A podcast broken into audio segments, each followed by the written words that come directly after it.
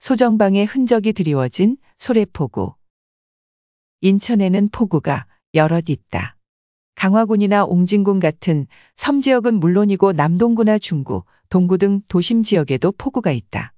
남동구 소래포구는 수도권에서는 가장 많은 사람들이 찾는 관광지이자 어시장이다. 송도경제자유구역과 경기도 시흥의 백오 신도시 마철로 같은 아파트가 빼곡한 그 틈을 비집고 배가 드나드는 포구다. 20년 전까지만 해도 그저 너른 갯벌과 바다였을 뿐이다. 소래포구는 인천과 경기도 시흥을 경계짓는 아주 깊은 갯골이다. 드나드는 물살이 얼마나 거센지 예전에는 동력선이 아닌 어선들은 물때에 맞추어야만 포구를 드나들 수 있었다. 갯골 수로의 낭만적 풍경과 함께 어선과 어시장을 볼 수 있다는 것이 소래포구로 사람을 끌어들이는 요인이다. 소래, 그 이름이 참 묘하다. 한자로 보면 소는 되살아난다는 뜻이고 레는 나물로 유명한 명화주를 일컫는다. 이 둘을 합쳐 놓으니 무슨 말인지 언뜻 이해하기 어렵다. 소래가 들어간 이름은 또 있다. 소래포구와 멀지 않은 곳에 소래산이 있다. 인천대공원과 맞닿아 있으며 인천과 경기도 시흥의 경계 지점에 있다. 소래포구와 소래산의 이름은 소정방이 왔던 곳이라는 의미에서 원래는 소래였는데 언제부터인가 소래로 변했다고 한다. 인천 지명고에서 소래산을 설명한 대목을 보자. 소래산의 한자 표기는 소래였는데 근래에 들어 소래가 되었다. 신라시대 당나라 장군 소정방이 이곳에 왔다고 해서 이름이 지어졌다. 이훈익은 소래포구의 지명 유래도 소래산과 같다고 했다. 소래포구와 소래산은 소정방과 무슨 관련이 있다는 말인가? 인천 앞바다 덕적도에 바짝 붙어 있는 소야도가 그 실마리를 제공한다. 소야도의 이름 역시 소정방과 관련이 있다. 660년 당나라군이 백제를 치기 위해 한반도에 왔을 때 덕적도 일대에 상륙해 소야도에 머물렀던 듯하다. 삼국사기는 당나라 소정방 군대가 중국을 출발 인천 덕적도에 도착해 신라군과 합세했다고 기록하고 있다.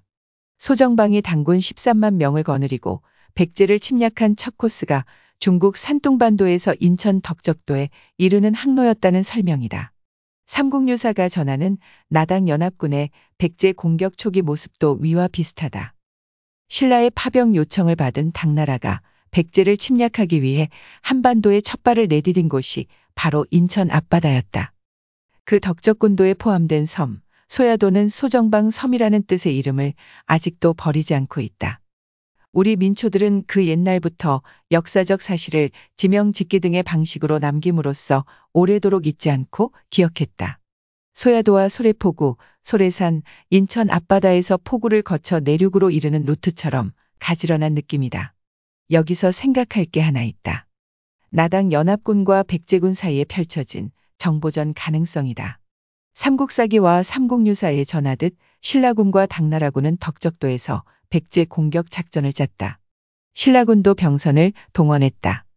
당나라군과 함께 서해안선을 따라 내려가 기벌포 금강하구를 거쳐 백제로 직접 침투할 수도 있고 당나라군이 인천 해안에 상륙해 신라군과 함께 육로로 진입하는 방안도 있었다.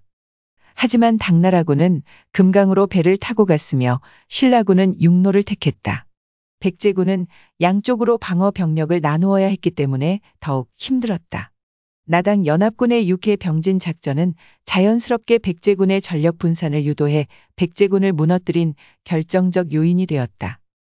이 작전을 결정하기 위해 소정방이 직접 소래포구를 거쳐 소래산까지 올랐을 가능성도 있다. 아니면 소정방은 덕적도에서 이미 금강을 향해 바다로 떠났는데 마치 소정방이 소래포구를 거쳐 소래산으로 이동한 것처럼 허위 정보를 흘렸을 수도 있다. 아무튼 당시 나당 연합군의 작전은 기막히게 맞아 떨어졌다. 어물전과 포구를 구경하기 위해 들른 소래포구는 까마득하게 입고 있던 당나라 장수 소정방 군대가 이 땅에 몰려들었던 백제 멸망 시기인 서기 660년으로 우리를 안내한다.